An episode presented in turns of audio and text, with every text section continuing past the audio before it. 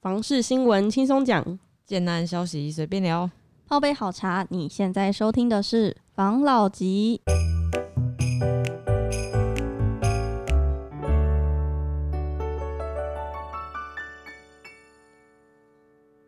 关心你的房事幸福，我是房老吉。我是大院子。我是茶汤会，我是吴诗兰，我们今天要来聊，我们今天要来聊最近天气变热了，真的很热哎、超热，出去很像要被晒干。对啊，大家最近都在喝芒果冰沙，但是房市却吹起了冷风，是呼的那种吗？冷风呼啸而过。嗯最冷的那种吗？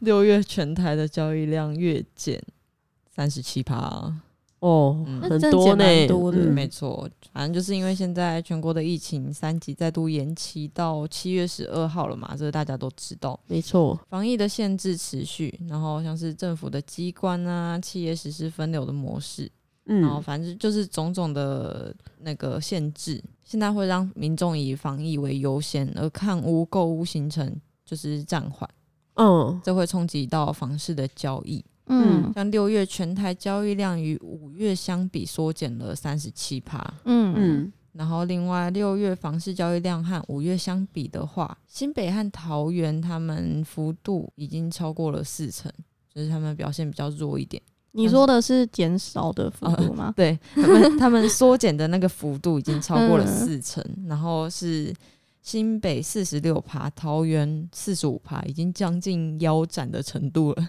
嗯，对。嗯。然后另外台北减少了二十三趴，新竹县市是减少了三十三趴，嗯。然后嗯台中是三十七趴，台南和高雄分别是二十七和三十五趴。嗯，对，所以现在就是全台的这个房市的交易量都下跌嘛。没错，嗯我是知道，因为现在嗯不是因为疫情的关系嘛，嗯，所以其实很多人是不能到现场看屋的。没，错，很多的销售的模式可能都转为线上。对，嗯那在线上的时候，可能就没有那种现场看屋那种热闹的气息跟冲动了吧？对对对，对，就是你变成你有很多时间可以去思考、考虑，有很多时间嗯可以去拖延。嗯。可以去放慢你的脚步，因为有嗯时候买房子虽然你会先想过，但是很多时候你可能会被一种那种话术给对，或是现场的一种啊，我现在不买，好像真的就来不及了耶，好像真的就没有了诶的那种方嗯。式，去造成一个就是交易成功的一个结果。嗯。那现在因为很多人都在家赏屋或是嗯。线上赏屋，所以整体的交易量下跌也是也是无可厚非啦。加上我在想，交易量下跌应该还有一个原因，是因为推案量有降低。嗯。嗯。就是现在因为疫情严重啊，很多的建商或是嗯不管是代销啊，或是在地的一些建商，他们现在都慢慢来啊，对可能不会选择在这个疫情这么严重的时候推出他们的案子，因为嗯案子一推出，他就必须因为案子会有一个热销期。嗯。嗯那你一推出，如果你没有砸下大量的一些广告费用去把它强大打红的话，嗯。可能它就会一直平平淡淡的这样子慢慢卖，慢慢卖。嗯那在现在这个阶段，你打也不是，打广告也不是，不打广告也不是，那不嗯如就我先减缓我的步调，然后嗯慢慢的，可能等之后我们七月的三级解除之后，他们才会有下一步的一些动作。因为就我所知，蛮多还是有蛮多人在询问到底哪边有新的建案的，然后也有蛮多建商有在考虑要推案的。嗯。像我们上上一集不是有讲，就是购地的减少也是非常的多，嗯。嗯，所以之后的一些可能房市的状况，我觉得还是说不定啊，就是也不会一直冷下去。我觉得，我觉得现在会变冷，有可能也是因为那个房地合一税，投资客他现在就是退场了，因为其实大家也不会去想要去炒那种成屋市场，大家还是要嗯。想要找那种预售市场。嗯，嗯。所以也就是现在的呃买方可能都是一些刚性需求的人，对啊，比较没有那种来凑热闹啊，或是想要赚一笔啊、嗯。赚一手的那种有可肉能住户，对啊，然后他后面还说到，因为像现在不是又有一个印度变种的病毒，它是 Delta 病毒的案件，嗯。然后就变成说，如果说它的三级警戒，嗯，没有在七月十二号降级或是解封这样子，其实市场上预估第三季的交易量要大是不太容易的啦。嗯，嗯，就是因为好像原本第三季就比较偏淡季，对，就是嗯第三，嗯，Q 三是房地产的一个冷淡期。嗯。小月的感觉，对对对，有一点嗯小月的感觉，然后又加上现在疫情，疫，情，然后房地合一税，嗯。然后 Q 三本来就是淡季，嗯。嗯，那 Q 三的表现应该是蛮危险的，可能惨惨的。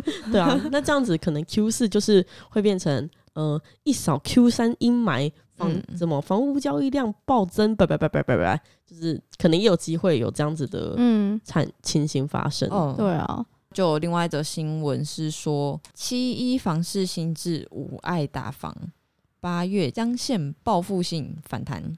嗯，七月七一房市新制讲的是那个吧？我们那个七月一号的房地合一税跟实价登录二点零，嗯。内容是说，昨天七月一号将实行两项房市新制，包括了房地合一税二点零，还有实价登录二点零同时上路，包括持有房屋五年内出售将课三十五趴到四十五趴的重税，嗯并且禁止红单转售、纳管预售屋交易等。然后外界认为将导致房市的价量巨跌，嗯不过这边就有房市的业者抱持不同的看法，他们提出三项论调。他们说市场刚性需求强劲，新冠肺炎如果能在七月能够舒缓的话，被延后的推案将在八九月倾巢而出，配合经济的复苏力道，房市交易量将有。报复性的反弹，就是预计啦，预计在八月，然后有人是说是在九二八的那个档期，可能会就是直接有一个报复性的反嗯弹。八月应该不太可能吧？因为八月不是会闰闰鬼月嘛？哦，嗯通常好像都不太会在这个时间点推出。然后我觉得他在嗯讲这一个东西，九二八就有点像我们刚刚讲的，因为大家都嗯，暂缓，所以本来可能就有打算在那个时候推退出，就原本在年中要推的，就会移到九二八档期。嗯对，就变成说原本的交易量都延后的嗯，这种感觉。嗯我是觉得呃，在九月就是下一波房市起来的这个时间，可能就是刚才我们讲到九二八，它的。看屋的人数可能会大幅度的增加，因为嗯毕竟大家现在这个情况真的憋太久了。嗯但是交易量是不是会真的就是有大幅度的提升？我觉得还是要看的，因为嗯之前我们在讨论的，我拿新竹举例好了，嗯，新竹的竹北那边真的大多数都是投资客。对啊。那在这样子的情况下，房地合一税，然后还有这个市价登录二点零嗯同时上路，那它的交易量是不是可以暴增到，就是真的像他们像他们说的，已经到报复性的反弹了？可能还是要看一下，还是还是有机会啦，因为毕竟。竹北的投资客的手腕真的是都蛮粗的 真的是都没有在也有可能是台北没有在来。害怕，对啊，而且房地合一税对他们来说可能也不算什么，因为这个东西对投资客来说，应该说对真正有能力的投资客来说，这些嗯税务就只是在回馈到消费者身上，他他的下一手身上而已，没错。对啊，所以可能也不会有太大的影响。你刚刚讲的也没错，因为嗯他其实新闻也有提到说，会觉得八月之后会产生交易的爆量有三个原因。嗯第一个原因是因为我们如果靠税制来打房，如果在房价上涨时，屋主也会把税制的成本去转嫁到我们刚才说最终的消费者身上，嗯对，反而其实会是助长房价的状态。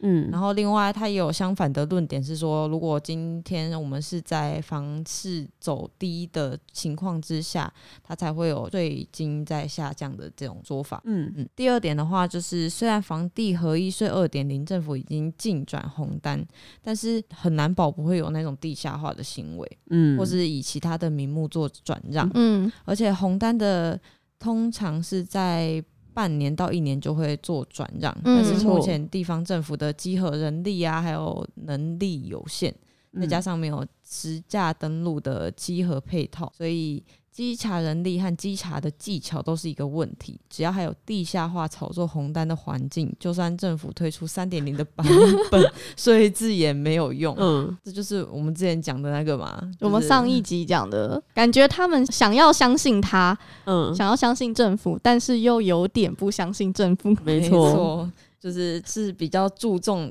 政府有没有在实际做稽核这件事情。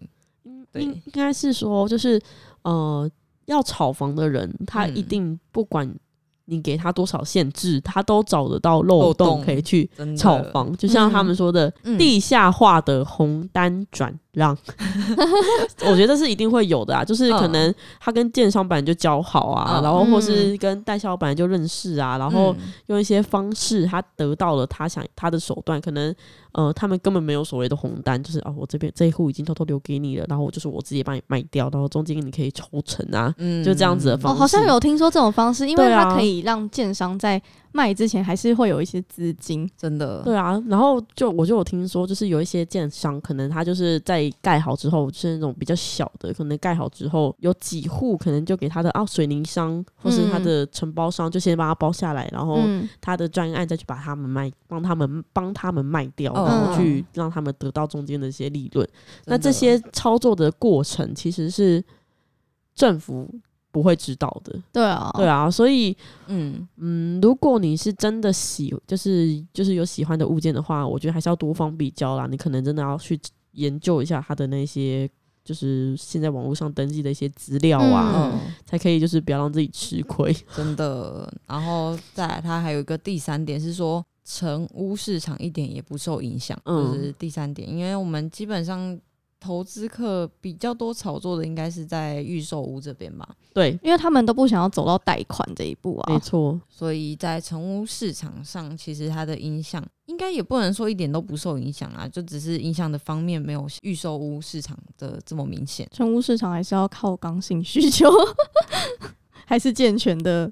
没错。成机制成屋市场比较难有那个投资客去玩，因为它就是成屋了。嗯预售的话，就是可能它还在盖的过程中，就是会一直在上涨。因为我们知道的是，预售先不管有没有人炒房好了，在买预售本来就会比买成屋便宜。嗯然后也会比买成屋付款的那种压力来的比较低。对，那投资客会选择预售屋去玩呢，是因为它有那个工程期，就是负担比较小的部分，嗯就不用走，就是像我们刚才讲的，不用走到贷款的阶段，他就不嗯需要去承担后面可能会呃贷款贷下来之后就是卖不掉，他要一直去缴那个房贷，他可能在还没贷下来之前就赶快先把它脱手了，嗯赚少一点也无所谓。但在成屋的市场的话，你就是必须要先去拥有那个房产，嗯才有办法去把它做转卖的动作，而且一开始要嗯付出的金额也会比较大，不是只是那种四十五十万的。对，可能一次就要先付四成啊，对啊然后五成啊等等的，所以就是市场的方式不一样，嗯不同的市场，所以也不能玩。对啊，帮大家科普一下房地合一税二点零，反正房地合一税二点零呢，就是为了要抑制短期炒作不动产。那这次修法的重点在它可以拉长课税的闭锁期，遏制盈利事业单位短炒，将预售屋与股权交易视为房地交易，纳入课征的三大项，而且还会溯及既往到二零一六年后取得的房地。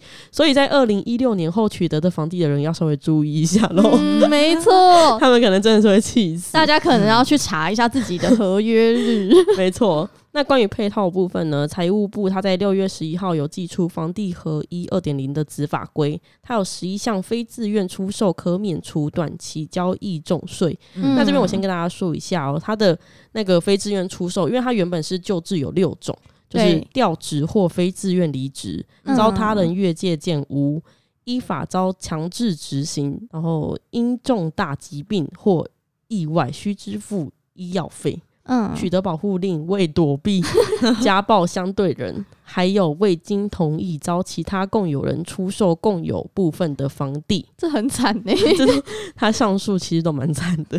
然后他会再增加七种情形，他把他的那个条款放的宽松一点，就是他多增增多增加了七个情况剧的感觉。嗯一个是个人继承取得房屋，就是他是这个房屋是继承来的，嗯就原本不是他的。然后，诶、个人继承取得房屋、土地及金融机构的房贷后，嗯因无力偿还所继承房地产的本金及利息，而必须卖屋偿债。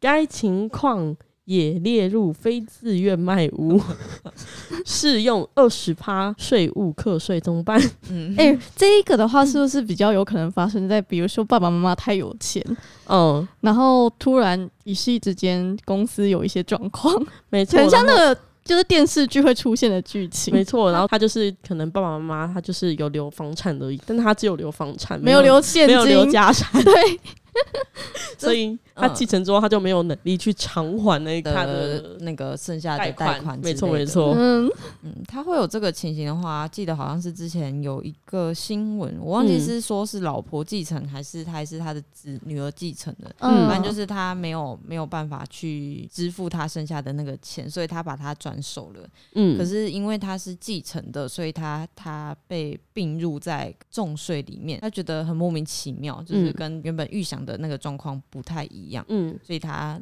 我记得他后后续是有，就是好像网上呈报，看有嗯，没有人可以帮他处理的这个可以帮忙的一个对对对，嗯，我刚才讲的那些，不是我刚才不是有讲的七项吗？对其实它总共是十一项嘛。嗯那刚才讲的七项，其实是在个人的房地合一税二点零的部分。那我现在来讲法人的房地合一税二点零。好哇，其实它跟个人房地合一税二点零有一点重复，嗯但是也有不一样的地方。那法人的话呢，就第一点，遭他人越界建屋，就是他的房屋已经盖到我的土地上了，这样子。嗯然后或是依法强制执行。嗯这什么意思啊？依法强制执行呢，可能就是你的这个建案是违法的啊，或是什么等等之类的，就是他已经触犯掉触犯到中华民国的法律了。哦，嗯然后第三个是未经同意遭其他人 未经同意遭其他共有人出售房地持分，就是一样是很悲惨的一个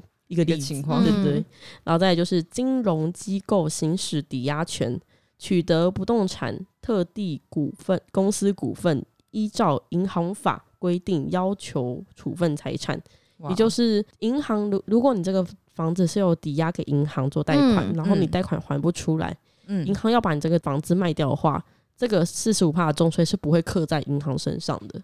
哦，因为银行也哦是收不了钱。对，没错没错，他可能就是也是那种非自愿出，就他也非自愿去要买你这个嗯。房子啊，因为你就是他妈不还钱呐、对啊，对啊，这就是一些可以免于被课重税的一十一个例子啊。如果嗯。有非自愿卖房，然后不小心被课重税，可以去看一下自己是不是符合这十一个嗯，例子。如果我不得已的情况，应该还是可以跟政府做申报啊，对啊，只是会不会成功而已。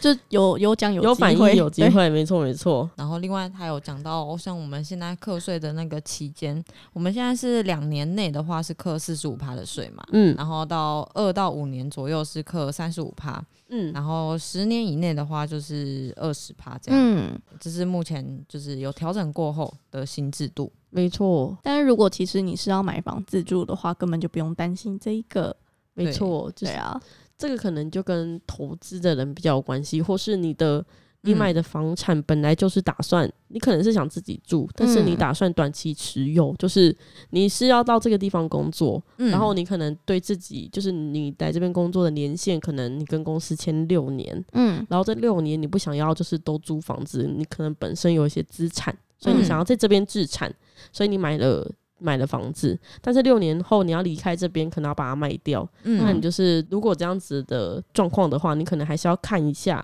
嗯就是你符不符合这个课税的。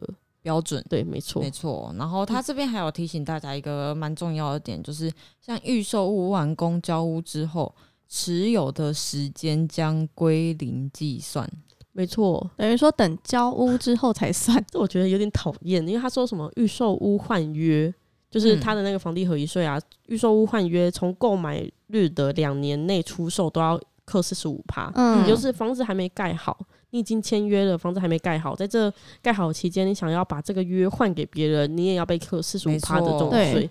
然后房子盖好之后，你是不是以为啊，我工程期等了两年，然后房子盖好，是不是三三年后我就可以卖了？了没有哦，房子一盖好，然后产权一移交到你身上的时候，就要归零计算。你的持有时间又归零喽。对，啊，就是这个也是也是蛮讨厌其实我觉得也是蛮好，因为大家就是在炒预售屋，等于说预售屋会越来越高。嗯那这样子其实也是有帮助到真的想要买房子的人，嗯才不会变成是你的房价一直在涨，但是你的薪水没有涨得这么的快，嗯你就买不起。没嗯错，对啊，有好有坏啦。还有对它抑制的功效啦。对啊嗯，，我觉得抑它抑制可能就是可以抑制到那些比较没有资本的人呐。因为真的有钱的人，就是他终究是赚的，即使一百万要被克掉四十五万，他还是赚，他还是赚五十几万。就是他当他的资产他可以投入的更多，他就可以得到更多。所以其实有真的有钱人是没有办法。规范对，就是有钱人要怎么赚钱，你管不了他。对啊，所以希望大家都可以变成真的有钱人。那我们今天就聊到这，好，大家拜拜。拜拜，谢谢大家收听《防老集》，拜。